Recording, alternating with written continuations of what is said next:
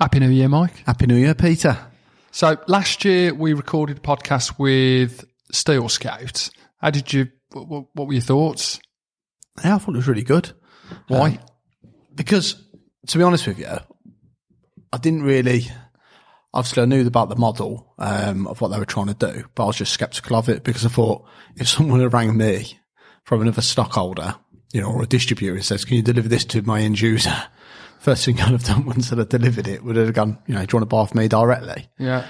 and I couldn't quite understand why people wanted to kind of buy into, you know, why you'd want a competitor delivering on their lorry to your customer. But then obviously it was more about, well, actually, the stockholders are guaranteed to get paid. Yeah. It was about the people who are buying the material actually want to use this system because they're guaranteed to be buying at the best rates every time. Yeah. Saves them having to shop around. Um, and also they're not just, as much as they say they're a tech company, there's op- still the option where you can ring up and speak to an account manager. You don't always have to be buying through the website, I think we we both shifted our opinions, didn't we, over the course of the pod? which means they've done a good job of selling it. That's right. Yeah, yeah. Better than me. Yeah, yeah. But uh, yeah, we'll uh, we'll run some of the uh, clips and enjoy the podcast. Enjoy. that uh, digital adoption has been accelerated. Sort of five years worth of adoption has been accelerated just eight weeks back in June. You know, that's how quickly people had to pivot from doing what they were doing to suddenly being in lockdown and having to find a new way of working. we were in an excellent position start of the p- pandemic to switch our entire team to a remote only setup very very quickly many of the suppliers in the market took difficult decisions to either close completely or in some cases reduce their activity levels but we took that opportunity to continue operating at full capacity the end users must give them such benefits so that you're always buying at the best price each month with material going up or if it's coming down they're always seeing the benefits straight away aren't they See with Karl. When you meet him, you're like, that's a guy who's definitely made an error, a considerable one in his career.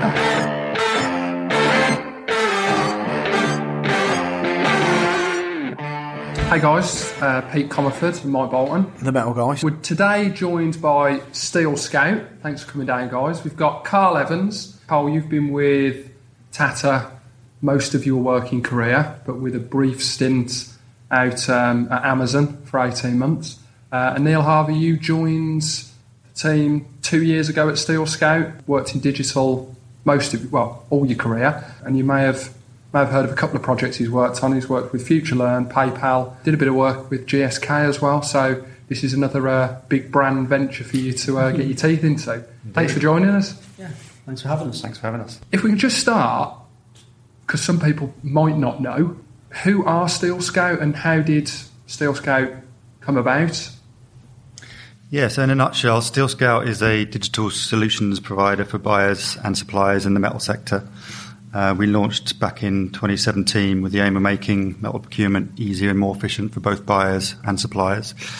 Uh, where we came about, so back in 2016-17, Tata was working with a, uh, consultancy called BCG, who are sort of specialists in market change, and they were um, had identified specific inefficiencies in the market that needed addressing, and from from that exercise, both Metal Hub uh, and Steel Scout were born, which uh, later became Steel Scout Direct and Steel Scout Procure. Because you've obviously put in, like, you haven't just had a go at this with small budget and small teams. You've, you've really dived straight into this. So it's a big decision. you know, you've got offices down in London, you've got teams of people working doing tech design for you, you've got a lot of guys working on the team, like salespeople. Did, did someone have to pitch right to the top of the company to kind of get this to happen?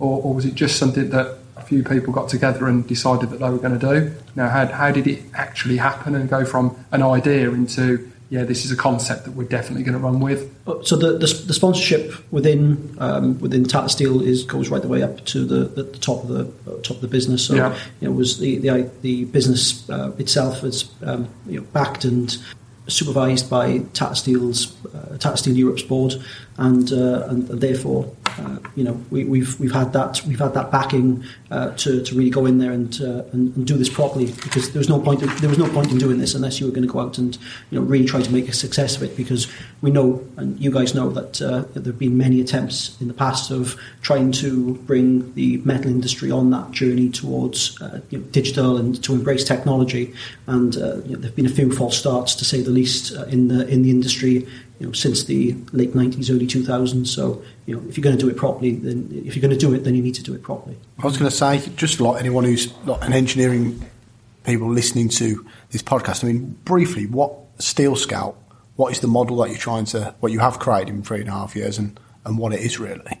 Um, so, if we take so we've got a number of um, number of solutions and services that we offer in the market. If we take uh, Steel Scout Procure, which is the original Steel Scout concept that we launched back in 2017, uh, we operate as a, uh, a quoting platform uh, for both buyers and sellers to um, interact with one another. So a steel buyer or a metal, metal buyer can can enter in their requirement, uh, their, their inquiry, and that inquiry will then we've got our software will then will then identify every supplier within our network that is able to satisfy the requirement for that quotation. Not necessarily the whole whole job. Our software also will break the job out into its component parts and then identify the correct suppliers within our network in order to do that, we can then collate all of those requirements together as a single quote for the buyer, and therefore we bring that efficiency for the buyer of them having to enter in their de- enter their details and their requirements in once,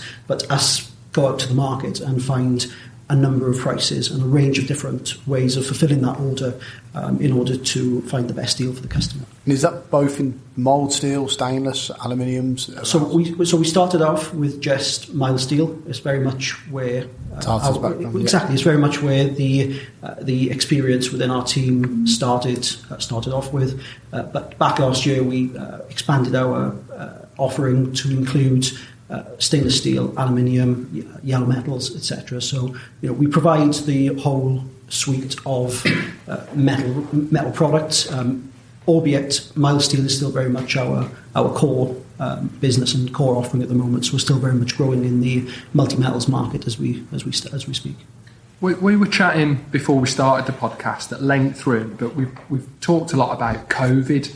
This has really given you a bit of a a unique opportunity for your business um, because your business model works well with this set of particular circumstances. Can you talk to us about the impact that COVID has had for Steel Scout or on Steel Scout? Yeah, COVID uh, has affected. I wouldn't say that there's any business that hasn't been affected by COVID. And like in any situation, uh, some businesses, you know, are positively affected, some adversely. We've actually experienced growth since you know the beginning of COVID because. Well, one of the key reasons is that it's really driven the adoption of digital technologies and services across most industries, sectors. You know, mm. uh, well, B two C and B two B. It's really digital has become uh, really, really uh, widely accepted uh, very, very quickly. Mm. And I think we'll talk about it later. But there's a you know that quote from the McKinsey report uh, yeah. back in back in June, which says that uh, digital adoption has been accelerated. Sort of five years worth of adoption has been accelerated just eight weeks back in June. You know that's how quickly people had to pivot from doing what they were doing to suddenly being in lockdown and having to find a new way of working. Mm. And that's really sort of helped us uh, convey our, our message and our you know our capability to our, our audience, and they've really embraced it. So there's an opportunity there which has been created by COVID, which uh, you know we wouldn't have wished to have happened, but has has actually benefit, benefited us in, in that respect. Yeah. Well, um, if we kind of look, because you you did a study which we were having a look at, um, or you sent to me about a month ago. This study was done. The impact of COVID nineteen on manufacturing and supply chains was named the study, and we'll we'll link this in the podcast mm-hmm. for people that want to have a you know read of it. I'm interested to see how things would have changed since June mm-hmm. when, when this study was done.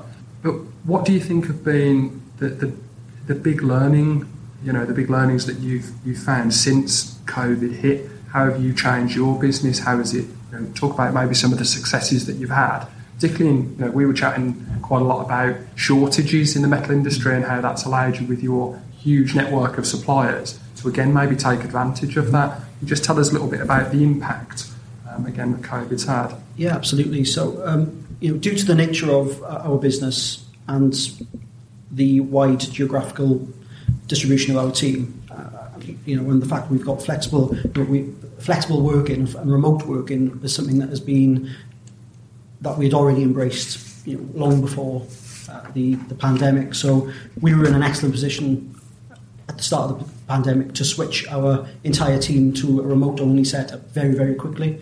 Uh, I think that in turn allowed us to focus on really supporting our customers during that early phase of the, the pandemic, and which was give us a, really uh, kind of major advantage uh, right at the beginning. And as many suppliers, and we were discussing uh, discussing earlier, many of the suppliers in the market took difficult decisions to either close completely or, in some cases, reduce their activity levels. But we took that opportunity to continue operating at full capacity uh, help many of our customers, uh, particularly those providing products and services into key sectors. So a lot of fabricators, a lot of engineering companies were starting to pick up contracts going into uh, you know, the, the, NHS or going into infrastructure projects that were still being worked on, and uh, we were we were able to really fulfil those needs at the start um, of the of, of, the of the pandemic.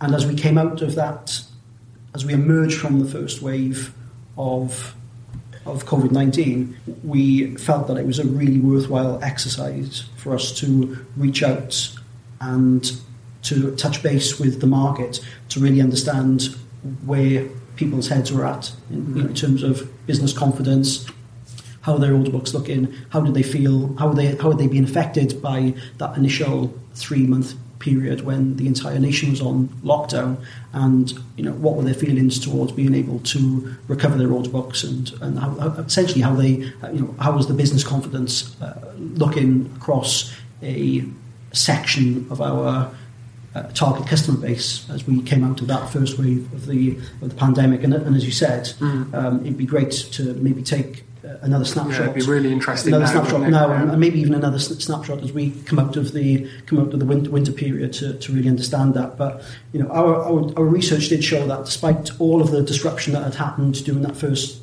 uh, three months, um, including all of the shutdowns and temporary closures, uh, the um, you know the companies that we spoke to were really, really positive about um, about the outlook. You know, optimism was running uh, was was running really was running really high. I think the majority of respondents um, actually said that they felt that they would return to business as usual by the middle of 2021. Now, uh, as we said, yeah. if they if they all feel the same way now, at the cusp of us potentially going into uh, a period where restrictions will, will be reintroduced, uh, that, that viewpoint might have changed. But I think it really did demonstrate to us that the robustness of the UK's engineering and manufacturing base was, was still you know, really quite strong, and there was still quite a lot of optimism coming out of that first wave, uh, which was uh, which was important.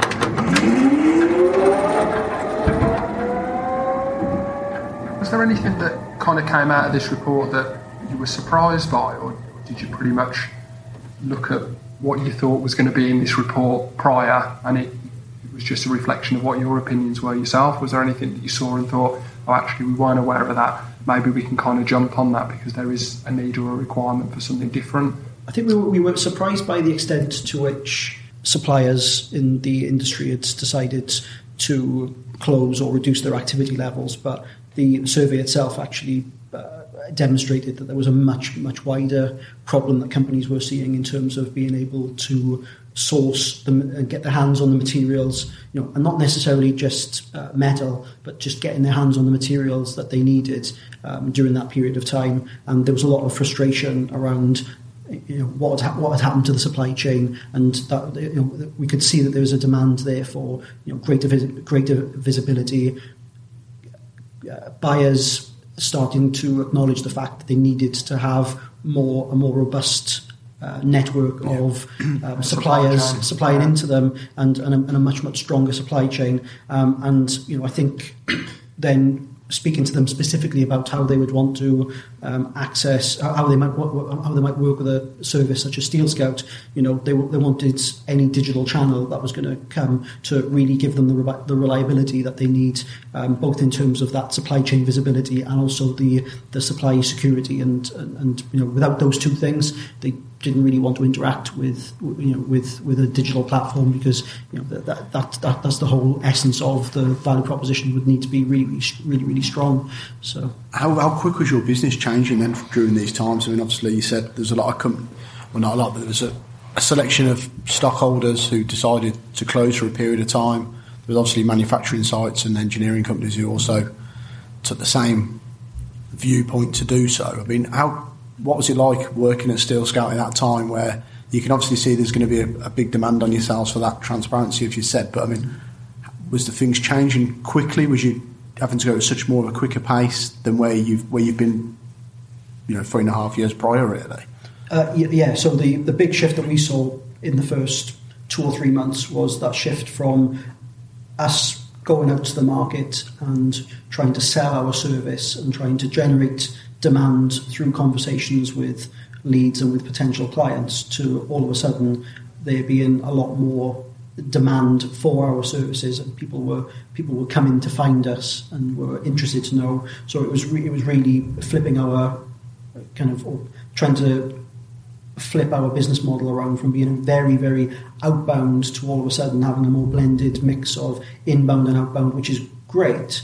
And that's how, how you'd want things to happen. But that literally changed overnight for us. You know, where we went from being very much going out and prospecting our own business to all of a sudden the business was was was, was coming to us. Flooding in. Yeah. Yeah, absolutely. And and that, that in itself, you know, it, it was an you know an exciting time. and We're still living with that um, t- to this day, uh, especially with uh, different challenges in the in the in the mild steel sector in particular right now with uh, with shortages.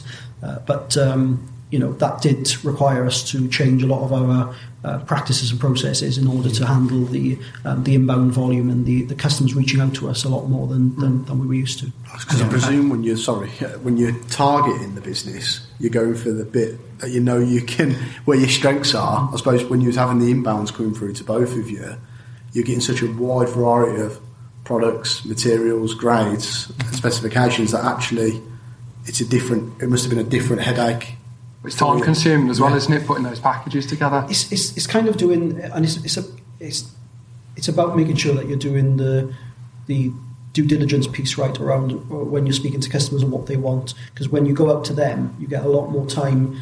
You know, the, the, when we reach out to buyers, they don't buy from us the same day that we first reach out to them. You need to have those conversations. You need to build up an idea of what they buy, the yeah. frequency of their order, uh, what their expectations are, and you know, you build up that rapport, you build up your credibility. They start off giving you a small order, and then you build up that trust and that relationship over time. Whereas when all of a sudden that flips, and you've got somebody ringing you up for you know 10, 20, 30 ton worth of steel, and they want it yesterday, and you know they, they just want to buy from you because they think that, that you're the only person they can buy from. You know, it's really still important that we then continue to ensure that we, you know, that the customer gets exactly what they want and we give them the good service. So I think it was, yeah, it was that flip, it was that flip around of having to learn. You've got you've got a much smaller window to learn about exactly what that customer needs and to make sure that you give them a good a good delivery experience when they are when they're approaching you for uh, material, particularly on a you know on a short expected lead time uh, compared to when you're when you're prospecting and you've got a lot more time to be able to develop that relationship and really understand what the customer needs and, and wants before that first order actually comes comes through. How much has it been of like educating your your client base or your customer base? Because I mean, at the moment, like you said, there's a shortage. There's a lot been going on over the last six months now. How has it been a case of educating them to come back and not just being used for why there's a shortage going on or been a, a pandemic going on? Because we all know from working in the industry, I suppose, is that sometimes you know you're picking up an order because you know your competitor doesn't have it or so on, and you think, oh, I've got to bank my money while I can. Some they're probably not going to get an order again, you know, for, unless there's something else happens. I mean, how much is how much is you know educating people been over this period of time to be using you more regularly? I suppose. I think it's you know, it's about really ensuring that that initial, you know, and we understand that we, you know, we've picked up a lot of new business out of out of necessity, and and therefore, you know, what you need to ensure is that customers don't revert back to the traditional method of buying materials uh, when we emerge from from this uh, from, from this pandemic and, and from the current um, supply chain issues that we're that we that we're experiencing in the market.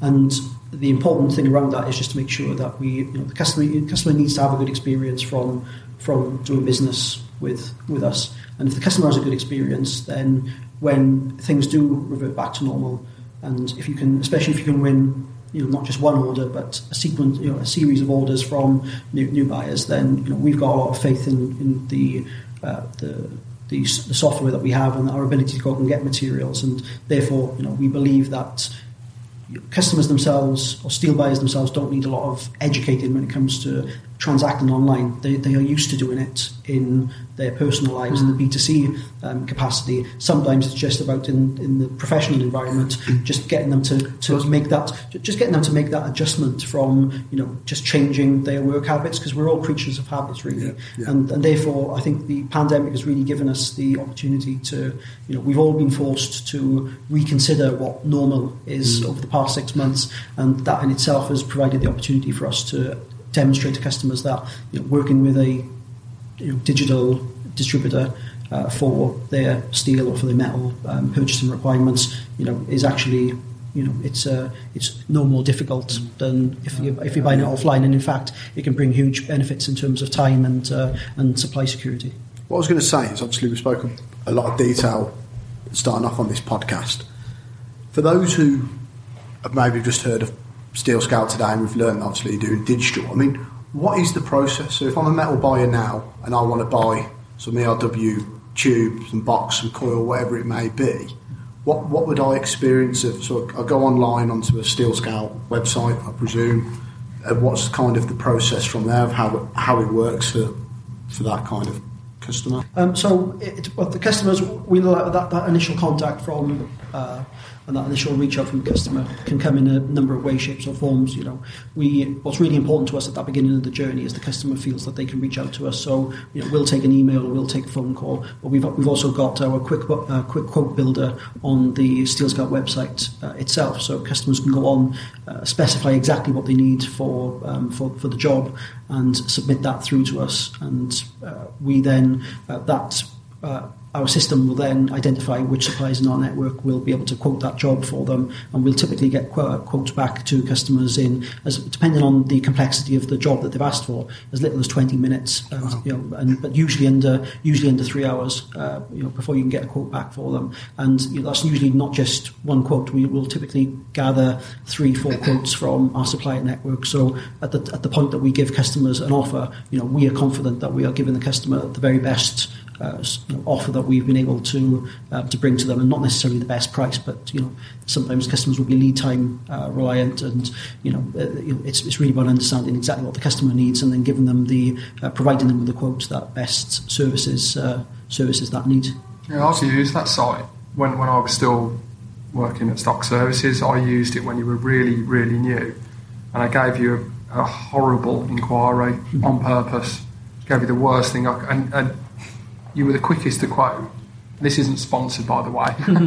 not, not just uh, flying the flag for you, but yeah, it was the quickest quote to come back. And it was the best price. As it was, I didn't win the order, but you know that wasn't the, the point of it. But it was interesting. Just I was just curious about how it worked and how it looked, and again how quickly things came back. And it was I was pretty impressed, really. It's all, and, and that's the that's the been the real catalyst for us. Is you know, we've built we built a software um, platform that we call uh, we call the Good Supplier Picker or, or GSP, and it literally does what it says on the tin. It takes that inquiry that the customer enters through our website Yeah. and goes, I know I, I can generate a list of suppliers. Across, doesn't matter where you are in the UK, doesn't matter what the product is, doesn't matter what the volume what the volume volume of that is. We can identify, you know, within our within our network of uh, you know 90 to 100 suppliers, we can identify 10 suppliers who can who will be able to provide us with a price for that order.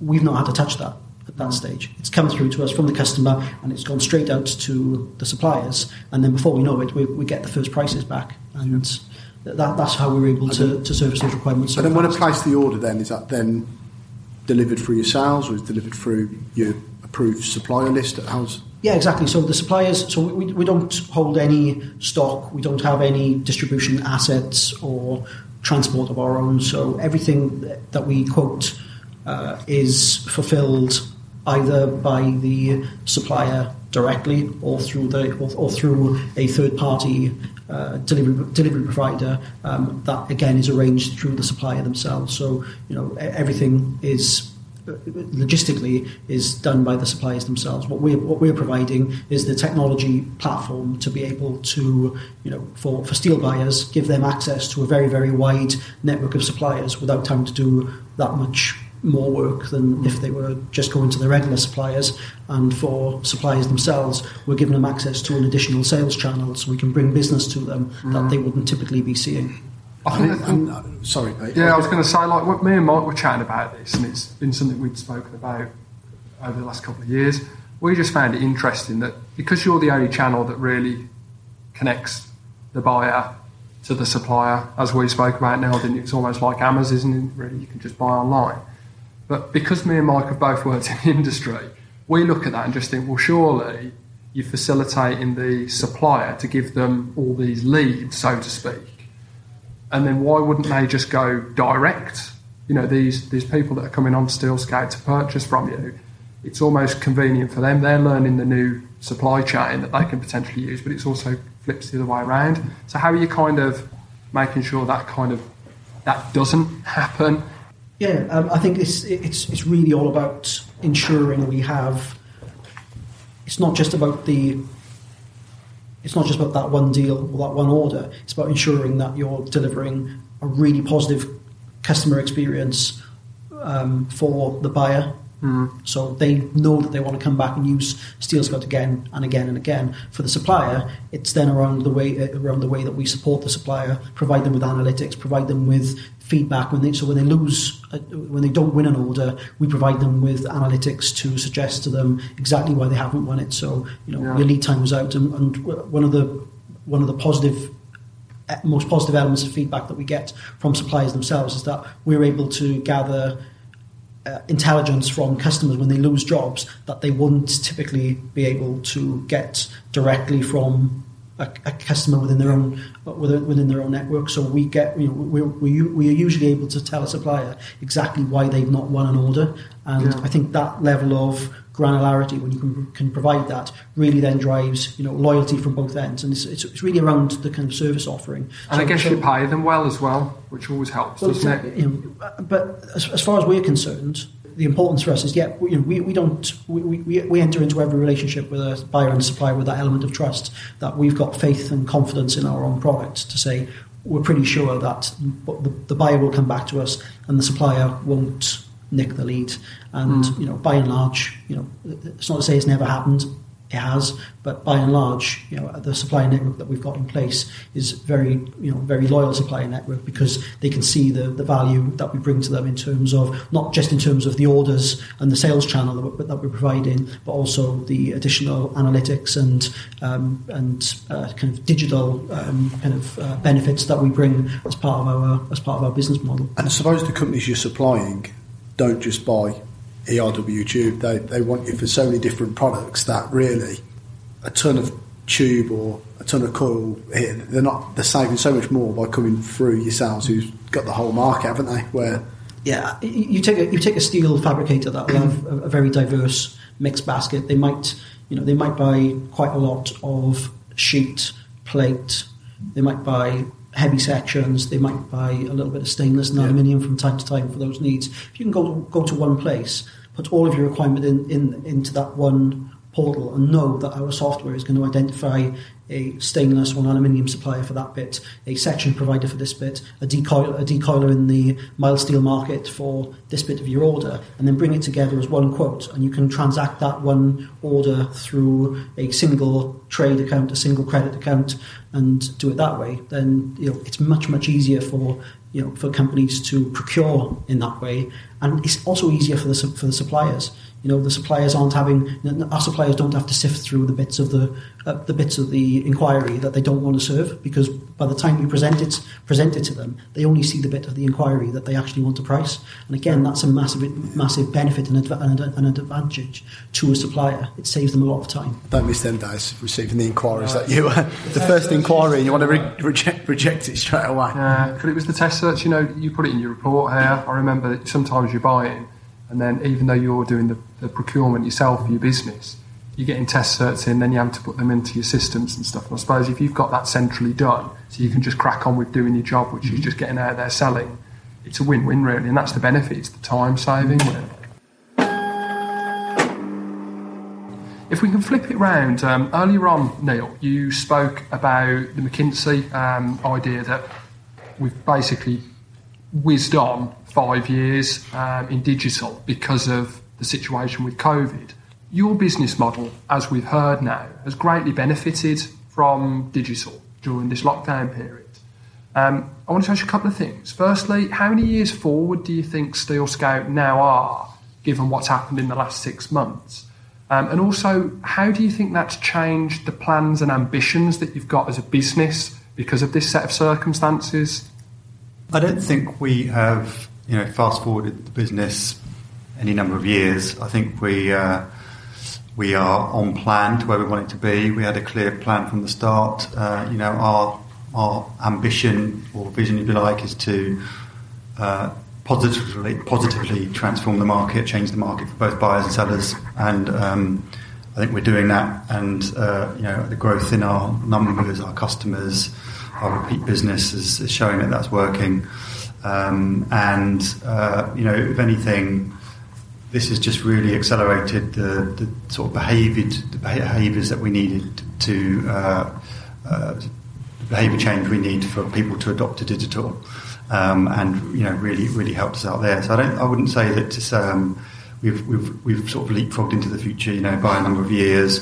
Um, and I think we're still, uh, we're, you know, we had a very, very clear vision and plan from the outset. And uh, what's happened recently has really showed that we're doing the right things and moving in the right direction. So we we very much plan to stay on that path. And um, you know, if anything, we've we may have accelerated some of our new services that we're going to bring to market that we're developing for uh, buyers and sellers. Uh, you know, just basically enhancing the, the basic products that we've we've got now.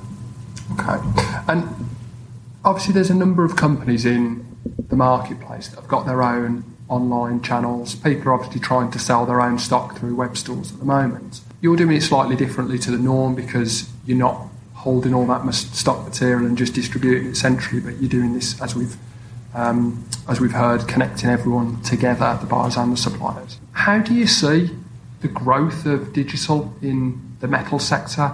Because again, some of your reports quite accurately have said a lot of metal companies they're quite um, archaic, really, in the way they run their businesses, and you almost have to kick them into the you know the, the 21st century, really. Do you think a lot of people are going to look at what you're doing and start developing their own systems? How do, how do you think things will change over the coming, say, three to five years?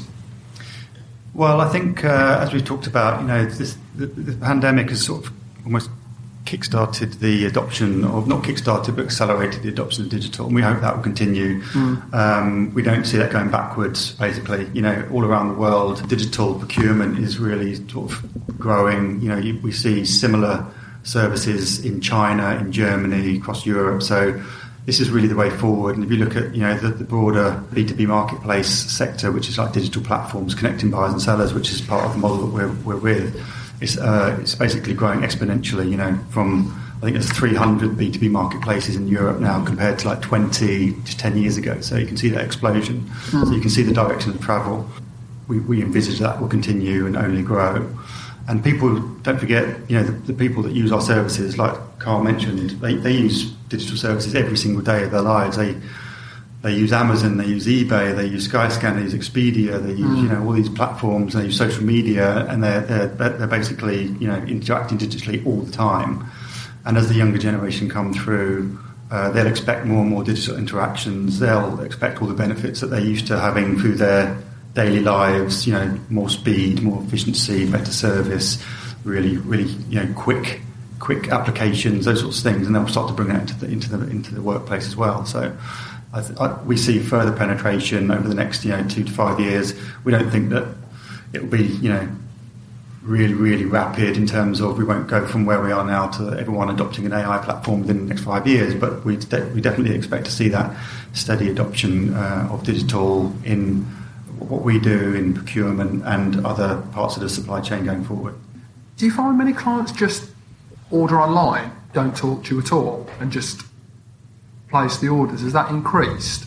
Or, or are you still having to talk to quite a few people? Because I, I, prefer. We do get some customers who will uh, happily submit their inquiry, or if they're using Steel Scout Direct, go online and place their orders. And Yeah.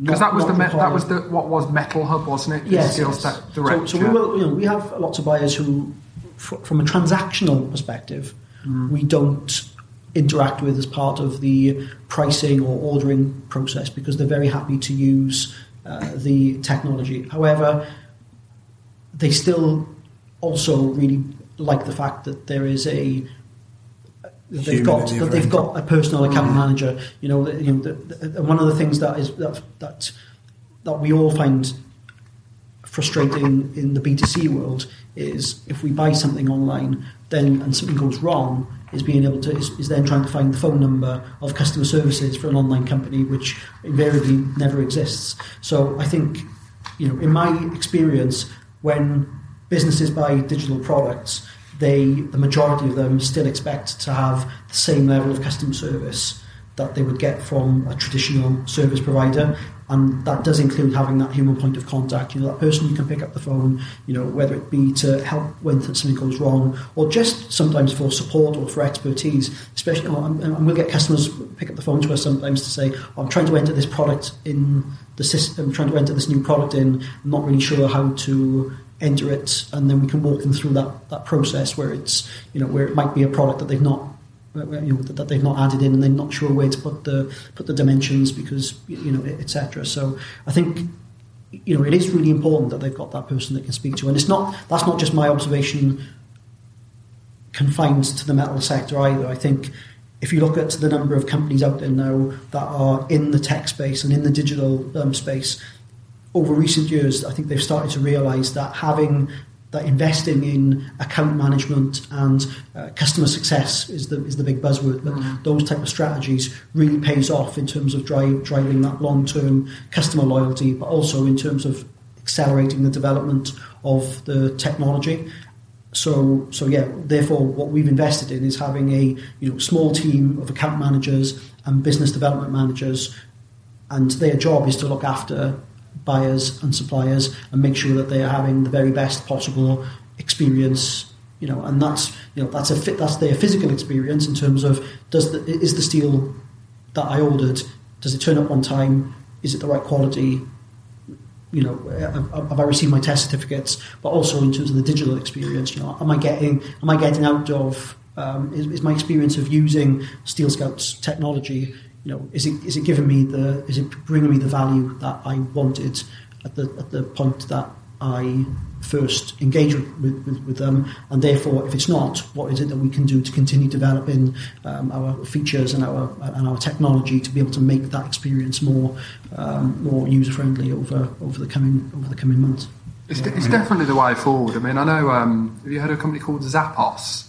They're part of they're part of Amazon. Now they were bought. But the guy who set that up, that, they basically sell shoes in America. Um, but they have teams of people that work effectively like in a call centre, but rather than that typical call centre mentality where you're sat on hold for ages, it's immediate pickup. They always over over deliver with lead times and things like that. And you can literally ring Zappos up and ask them to order you a pizza if you want, and they'd still do it because it's all about creating this really good customer service. Because I think that idea of customer service is something people are talking more about nowadays. But over recent years, it's been just terrible, hasn't it? You know, you're just ringing call centres in different countries, never been able to get the service, never been able to get that help. So I think to integrate a digital solution, but also have good quality service with people that you can ring up and they, they're aware when you've placed the order, they can see it on the system. It definitely helps. But I just I just wonder how you're going to try going forward it would be logical to have more of the transactions just go straight through the system mm-hmm. without just increasing headcount. Mm-hmm. So, you know, is that a strategy that you're trying to employ? And again, how are you going to do that over the coming years to drive more of your sales direct online rather than the still the more transactional nature that it, that it kind of is still a little bit at the moment? I mean, at the end of the day, we, we know that this is a relationship driven business, right? So yeah. we always want to be able to offer the personal touch.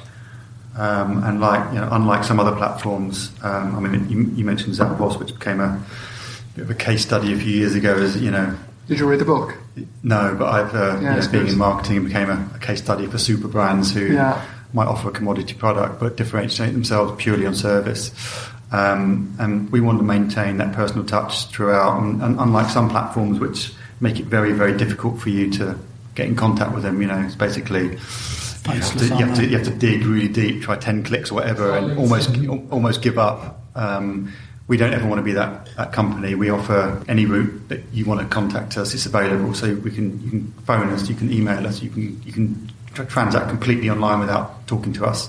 Telex. Um, yeah, not quite telex or fax. Um, and we always want to maintain that. As you quite rightly say, you know, it's more efficient for us and efficient for uh, customers, whether it be buyers suppliers, to interact digitally, right? Mm. So um, we just want to make the the only way to really do that is to keep on building out our platform and our customer experience to make it almost quote Zappos, if you like, an excellent customer service or an excellent um, user experience. Yeah, every that, time. That every time that they'll yeah. just want to keep coming back, and therefore they don't need to talk to us. So that's basically how we want to deliver on that, which is basically keep on improving on the tech and the experience. And you know, we've got customer experience teams that do with that. We've got designers. We've got front end guys that all they do is focus on how to make that experience better. And that's basically how. If we don't do that, then people won't use the platform. We'll never, we'll never get that shift.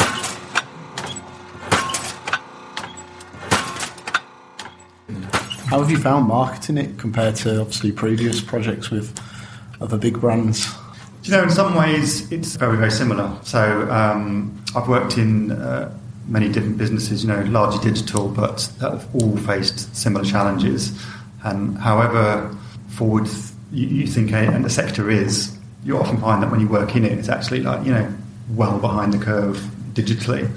And that can go for, you know, I've worked in education and uh, trying to be the, in, in a group of companies that was at the forefront of transforming education to bring uh, education online, we say we face many, many of the similar challenges. You know, education uh, is very traditional. It's driven by academics. You know, basically, and the whole positioning of a, a similar platform to Steel Scout in a way, which was a uh, you know a, a platform which took education content from suppliers, which was basically universities, and then put it out to people who wanted it, people who want to learn. We faced many, many of the same challenges, you know, and, and uh, some some of academia is just as hard to shift as uh, you know some of the metal distribution uh, sector. So there are, there are a lot of similarities there. When you um, first set Steel Scout up um, and Metal Hub, you did a lot of there was a lot of different media channels that you were pushing the business out on, which is the norm. You know, you knew you're fresh. You've just got to get your um, get your face out, so to speak.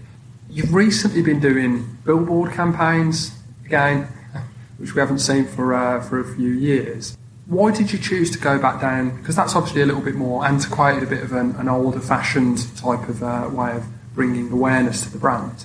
How come you went back to try something that you were trying a couple of years back? What was the reasoning? So I don't see outdoor, yeah, out of home or outdoor uh, posters, whatever you want to call it, as antiquated. For us, it's a it's a it's a channel to mark it's a channel to reach your audience. You use that as a tool in your toolkit to try and reach your audience wherever you think they are. It, it, it suited us at this specific time because we wanted to do a very sp- a local, specific marketing campaign focused mm. on a particular region, which was this region yeah. actually, uh, Birmingham, Midlands, uh, East Midlands and so it served us really well because it's a it's a it's a really good way to capture uh, an audience on their way to to and from a premises, which you know a lot of our customers need still to do. Yeah. They need to create things. So it was a, a, an ideal channel for us. But again, it wasn't a channel we used in isolation and thought we'd just do an outdoor campaign.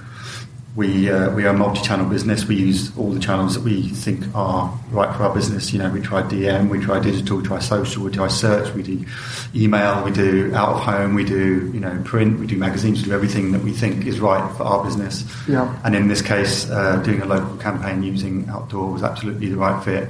But then we were able to support that by building a package of support around that you know, we, we also did social media in the region, we did targeted search in the region. Yeah. Because Karl mentioned at the beginning, one channel alone Yeah, doesn't doesn't shift the perception. Yeah. It all has to work in tandem. So, you know, typically you'll hear lots of different marketing, you know, stuff said about five touch points or seven touch points or whatever. The, the many, you need to basically get in front of a customer more than once. So, Mm-hmm. uh, outdoor was uh, the right tool for us for this campaign.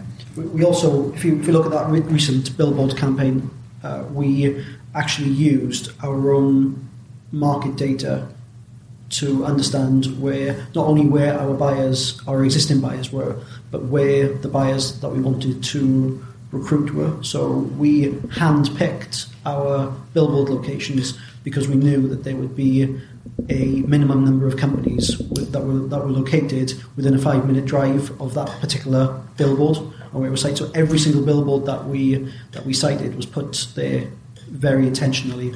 As Neil's already said, we then supported that with display campaigns in th- on things like Facebook and on LinkedIn. So you know, users in those areas, you know, and the look and feel of those were very much like the billboard. So you Yeah, see the billboard, you see the ad, and then we we from a sales perspective, I run the sales team, and from a sales perspective, we then reinforce that then by making outbound sales calls to those companies. So we knew the companies that were located within a five minute drive or less those billboards. Um, in the second and third week of that campaign, we were speaking to those customers and you know, essentially trying to sell our products and services to them. And but, you know, the, the hope is by then either they've already seen that billboard or seen a display ad and therefore have the brand awareness, or if they don't have it on that day, maybe that evening when they're driving home from work, they'll drive past the billboard and then realise, oh, I was just having a conversation with uh, a guy from Steel Scout. I'll give him a call tomorrow. Maybe send them the inquiry. Um, so it was it was really about making sure that there was a that, that as we said that blended approach to ensure that you had not just that traditional channel, but some of the more modern techniques and, and utilising data to be able to harness that uh, marketing channel as as effectively as we could. What's on the agenda going forward for Steel Scout? What? So, uh, well, take, let's take branding for a start. So, um, as you we've talked about, you know, from the beginning, we, we had two services called uh, Metal Hub and Steel Scout, Yeah. uh, and we actually took the opportunity uh, earlier this summer, around June, to actually uh, rebrand our business uh, to make it easier to understand for basically our customers, suppliers, everybody.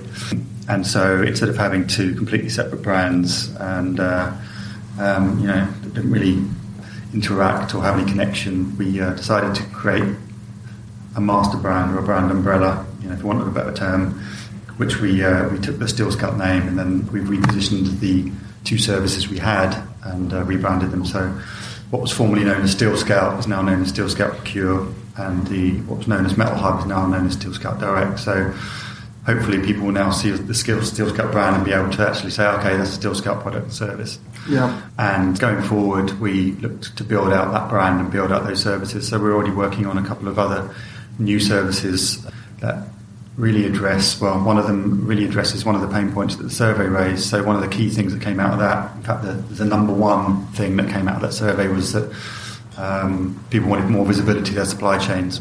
Yeah. Uh, and the second one was um, they wanted a broader supply network. And so, you know, off the back of that survey, we were able to pivot quite quickly and develop a service which is exactly about giving more visibility. So we're actually uh, trialing that now with a couple of suppliers, and we hope to be able to roll that out um, early next year. And uh, Karl alluded to, as a private marketplace. So that's another Yeah. an- another service that we're looking at. So really, for us, there's a couple of strands we're looking at. One is improving the baseline services we've got, which is effectively Steel Scout Direct and Procure, making it as good as we can. We've talked about enhancing the user experience, and that will you know have the knock-on effect of bringing in more people tra- you know, digitally. So that, that's one thing we look at constantly, and then developing new services uh, to serve more sectors and more segments of the market, whether it be suppliers uh, and or buyers. Okay. And just finally, because we always ask this, it's my favourite bit. We'll start with you, Karl. Okay. What is the biggest mistake you've made in your career to date? I'm talking about horrendous. Because you've definitely done it.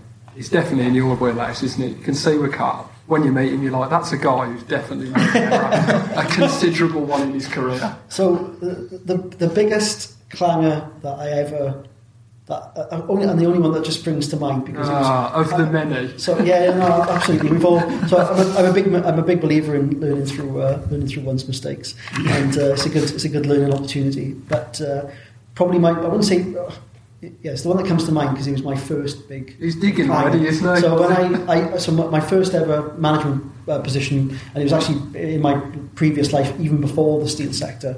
Um, so I, I worked um, for about three or four years for Tesco, and uh, that's where I did my first management. I went through the uh, uh, training scheme, and uh, I was in a uh, I was a trainee manager in a Tesco store, and I managed somehow managed in the middle of December to order.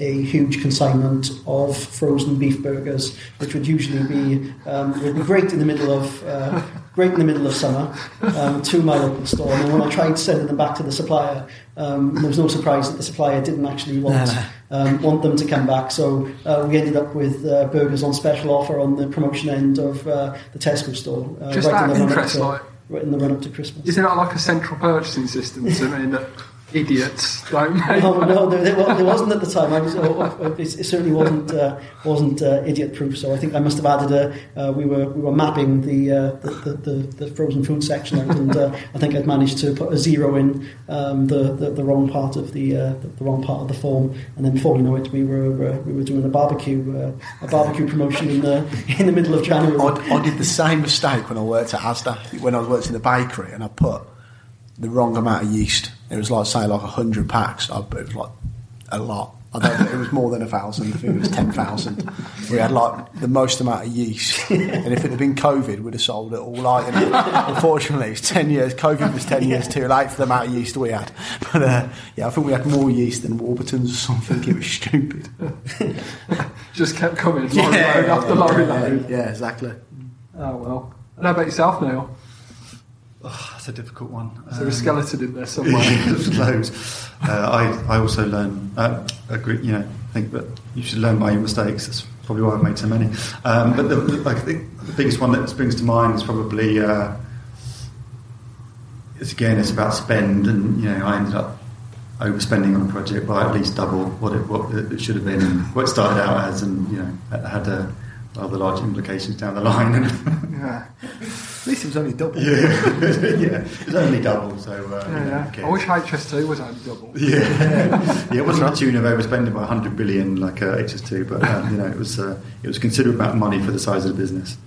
Yeah. Did you get a rap on the knuckles Uh, this? yeah, I got a uh, talking to by the CEO on that one. It's his personal. Did you stay in this position, or did you uh, did you kind of uh, disappear sideways? A great opportunity for less money elsewhere. Yeah, to be an, an exec somewhere. For any like stockholders out there who want to have a chat with yourselves, what's the best way of what's the best way of doing it? Um, so yeah, I- I think just to uh, find us find us online, Steel Scout. Uh, our details are um, on, on the website. Um, you can email us sales at steelscout.com. Yeah. It's, uh, you know, uh, and uh, uh, but yeah, our phone numbers and, and details, and but also reach out to either Steel Scout directly or um, to either myself or Neil through uh, through through LinkedIn is another great way to to um, to, to get in touch. All right, mate, brilliant. Roll the music then, Pete. No problem. Cheers, guys. Thank you. Thanks, guys.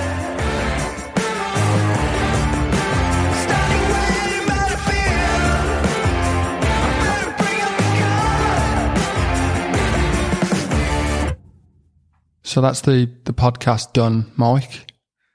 I know. That's our, that's our seventh one, wasn't it? Seventh, yeah. Seventh. You got another. I keep in- saying every time that we're going to up the frequency, but this year, 2021, Nah. we're definitely going to up the frequency of these podcasts. Well, let's hope so, mate. Boris ain't doing us any favours, is he? No, it is difficult, isn't it, to um to get on site with people when you're not allowed out. no, that's right. Yeah. I mean, I'd be interested to listen to what the the listeners want, not viewers. As, uh, Yeah. as of what that the type of people that they want on here. You know what they And some of the topics, yeah. I mean, the topics. the best way to get in contact with us is through LinkedIn. If you're interested in featuring the show, obviously get in contact with us, or if there's specific topics that um, that you want us to talk about, obviously give us a shout as well. What we'd also ask though is if you could share the podcast. So if you've enjoyed listening to the podcast today, and you're working with people in the same industry or as people that you know that think might might enjoy what they've heard, then by all means give it a share. Yeah, definitely, definitely give it a share, and obviously then that way it just organically grows, doesn't it? That's the uh, that's the idea anyway. See, I do listen to you. See the way I used organically grows. Yeah. And the other thing you can do is subscribe as well. We push the podcast out every time we we record a new one. But if you're on Spotify or Apple Podcasts or Deezer or any of the any of the platforms that you can listen to podcasts on, get yourself subscribed and then each time a new episode comes out, you'll get a notification. Thank you for listening. Take it easy.